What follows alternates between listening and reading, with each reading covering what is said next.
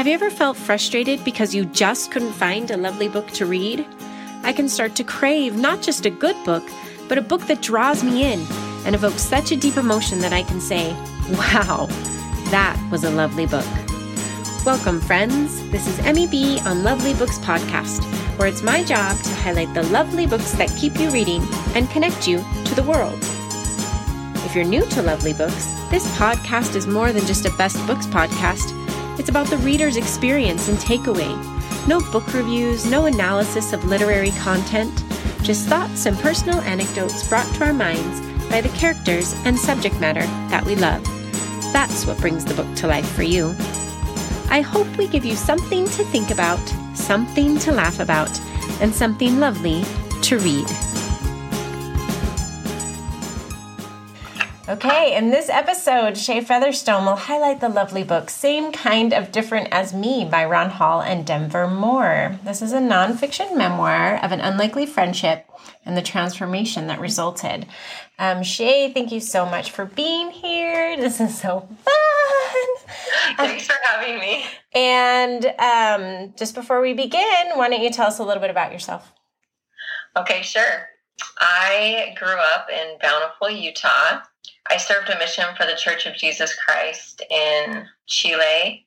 And then after my mission, I started dating my husband, who also grew up in Bountiful, Utah, but we never spoke to each other growing up. We just met later. And after we got married, we lived in Salt Lake for a time while he finished school. And then he took a job opportunity in Washington, D.C. So we lived in Northern Virginia for a few years. And I loved that experience. It was awesome. I would go back in a heartbeat. And then ever since we've been living in Cottonwood Heights, um, Sandy area. So now we're settling down in Sandy.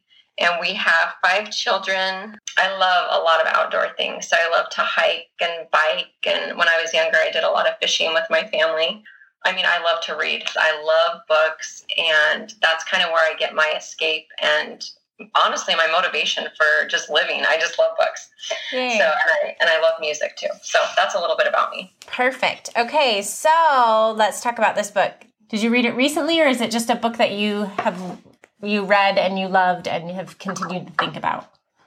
So I didn't hear about the book until 2018, and a friend mentioned it. And when I heard about the storyline and that it was a true story, I was drawn to it because my dad had been homeless on and off.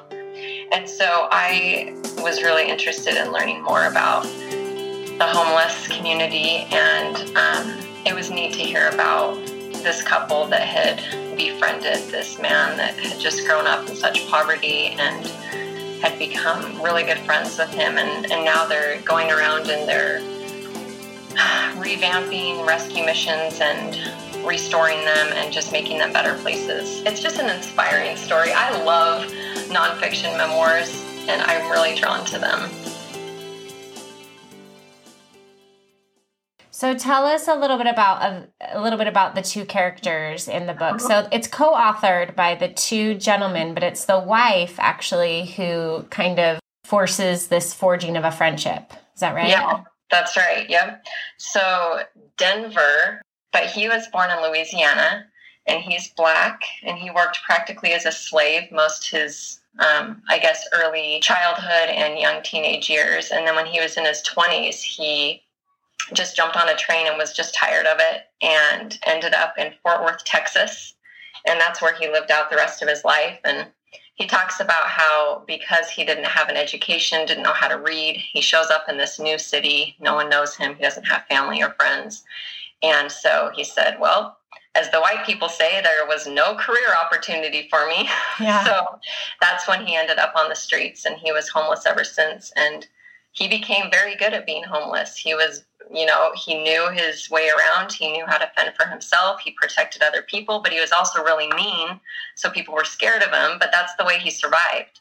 Ron Hall was um, from, I, actually, I don't know if he was from Texas, but he lived there for most of his life. And he was an investment banker originally, but then he got rich by selling art collections around the world. His wife, Debbie, she did not like the wealth that they had obtained. Um, she was very faithful and believed in God, and she didn't want to be showy and rich. She wanted to help people, and she saw the good in people and their potential.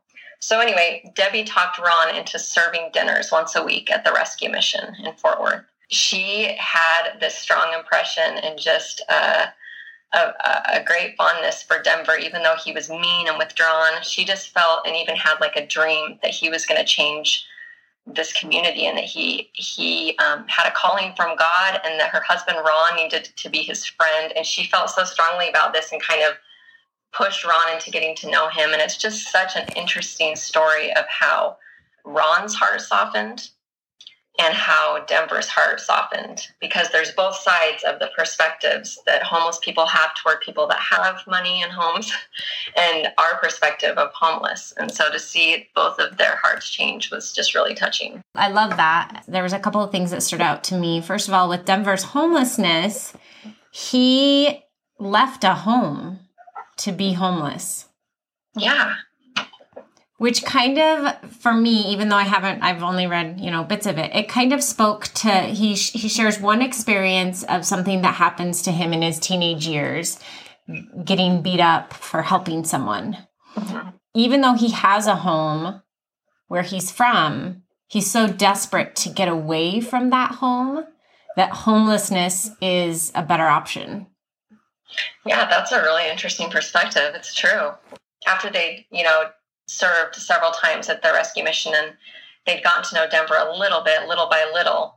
Um, Ron has a conversation with Denver. He he even takes him out for a cup of coffee and he he hears Ron say, I just want to be your friend. And he's like, Well, I gotta know what that means. And he he starts talking about fishing and he's like, So, you know the whole phrase catch and release in fishing. He's like, I don't want to be a catch and release friend.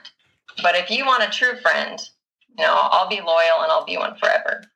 And so that just kind of is the start of their friendship. And um, and and Denver changes, and he becomes a really great strength in that community because you know all of the people kind of revered and feared him in the homeless community. And so he could take Ron and Debbie to different places to make a difference and do different things with the people because um, he says, Denver says, I could protect Ron in the hood and Ron could protect me in, at the country club. Like, so anyway, just this really neat friendship. That is a really funny dynamic. I like that. so, so you can make friends with someone that you're trying to help in the catch and release kind of way. But I feel like to be a long term friend with someone, you have to be able to forge some commonalities and some things that are the same. There had to be some sort of sameness there that they could cling to, whether in ideology or likes or dislikes or, you know what I mean? Yeah, that's true. And they didn't really go into a lot of that. But I do agree with you. I have been thinking about this book a lot lately, and that's why I think I thought of it when when you texted me the other day about um, which book I would choose, um, I have been thinking about that and the issues in our day. And I just think there is so much that is the same about all of us. And actually, Denver does some one of my favorite quotes in the book. He talks about this, um, what you what you had just mentioned. He said it was um, at toward the end of the book, and he's talking to Debbie, and he says, "You were the onlyest person that looked past my skin and past my meanness and saw that there was somebody on the inside worth saving. I don't know how, but you know that most of the time when I acted like a bad fella, it was just so folks wouldn't get too close. I didn't want nobody close to me, it wasn't worth the trouble. Beside that, I had done lost enough people in my life and I didn't want to lose nobody else. She loved me enough to stand up to me. Every person that looks like an enemy on the outside ain't necessarily one on the inside. We all has more in common than we think. You stood up and faced me when I was dangerous, and it changed my life. You loved me for who I was on the inside, the person God meant for me to be, the one that had just got lost for a while on some ugly roads in life. And just adding to that last part where he says some ugly roads of life, I've learned a lot since I've read this book and I've been involved in the homeless community a little bit more. And I've learned that there's so many causes and reasons for homelessness when it talks about the ugly roads of life. And um, watching my dad kind of go through that process, brought a lot of compassion for anyone in any circumstance that's homeless. And my dad was not an experienced homeless person like Denver was. Um, my dad, I grew up in a very stable home and he worked as a tax and estate planning attorney and he provided for our family. Um, he and my mom were married for 35 years and he lost everything due to his addiction to alcohol. And it was just kind of a progressive thing. And he was able to work fine for most of the years and keep his marriage and family together. But the past 10 years, he's really just gone just gone downhill and he's been in in and out of recoveries and trying to get healthy but he just keeps relapsing and he can't keep his life together anymore so he lost his job he lost his home he lost his marriage and it's been really hard. I think the hardest time for me was when he's been homeless. He hasn't been homeless for very long stretches. Uh, he's old enough now that he gets social security but when he runs out of that money he'll be homeless for a couple weeks here and there. And it's really hard for me because I've always been comfortable and I, I have a home. And to know that my dad helped raise me and then he, you know, hit the ugly road of life, you know, for some yeah. people that's addiction. And so I I see people that when I go, I actually go and serve at the homeless shelter sometimes with my dad when he's in a good spot because he likes to give back. And I love just looking at the people as individuals and seeing them like just like me. I, I, really do because I'm standing next to my dad sometimes serving, and my dad sometimes on the other side of the table. And like to me, like my dad is just my dad. And so I look at people yeah. and I see them as like a brother or a sister, or a dad or a mom. And it just brings a lot of like just compassion and also like they just want to be seen as individuals. They they love when we just recognize them, can maybe learn their name and just be involved with them. It means so much.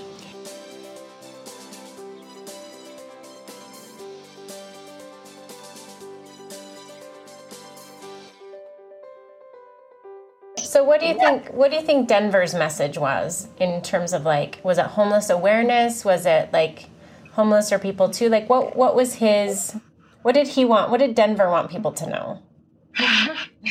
well, when he had Ron introduce him at these different events, or if he was speaking at a church, they started out at churches and then at other events. Um, he would say, Just tell him I'm a nobody that's trying to tell everybody about somebody that can save anybody. So his message was first and foremost about Christianity. But then, secondly, it was this. He says this at the end of the book, too. Mr. Ron, you can't judge people by what they do or what they have. You got to judge them by what they have been through. And you ain't going to know what they've been through less than you cares enough to ask. And so it was all about getting to know people that are different from you and realizing that there's more commonality than you think and being able to help each other.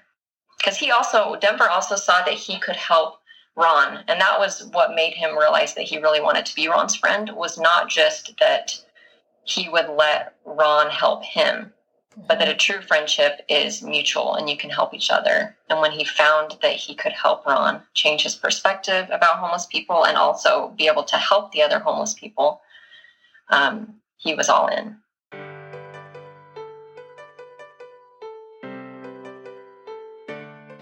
Totally. Okay, well, do you have a book recommendation that you want to give other than what have you read lately? Just some fun ones that I've read. Did you ever read Rebecca by Daphne du Maurier? Mm-mm. Oh, it's such such a well written mystery kind of really? romance. It is it is so good. If you haven't read Rebecca, it is it will just it will oh. just bring you in, Emily, and you will be able to read that in like an hour instead of a day because you are such an avid reader. I'm a power so, reader. it's a fast read and it's just a great story. And then I, so I read that recently and it's kind of a fast, fun read and it's really well written. And then I read a ginormous book. Have you ever read the classic Gone with the Wind? No. Okay, you have got to read it. Someone talked me into it, and I was like, "No, I'm not going to read that book. It's like a thousand pages, and it sounds boring." so good. it drew me in in like the first chapter, and I loved every second of it. Really? That's one of the classics that I just have never. I mean, I read freaking Les Mis. I did read Les Mis. I had to skip over some of those chapters because they got so boring. Oh, but it was a good book. I love Les Mis. All right, there you have it, listeners. We'll see you in a thousand pages. So great to chat with Shay today about homelessness and this nonfiction memoir, Same Kind of Different as Me. If you like what you've heard today, please remember to like, share, subscribe, and comment. I would love you to please leave a rating, and I will see you again next Friday when we discuss another lovely book.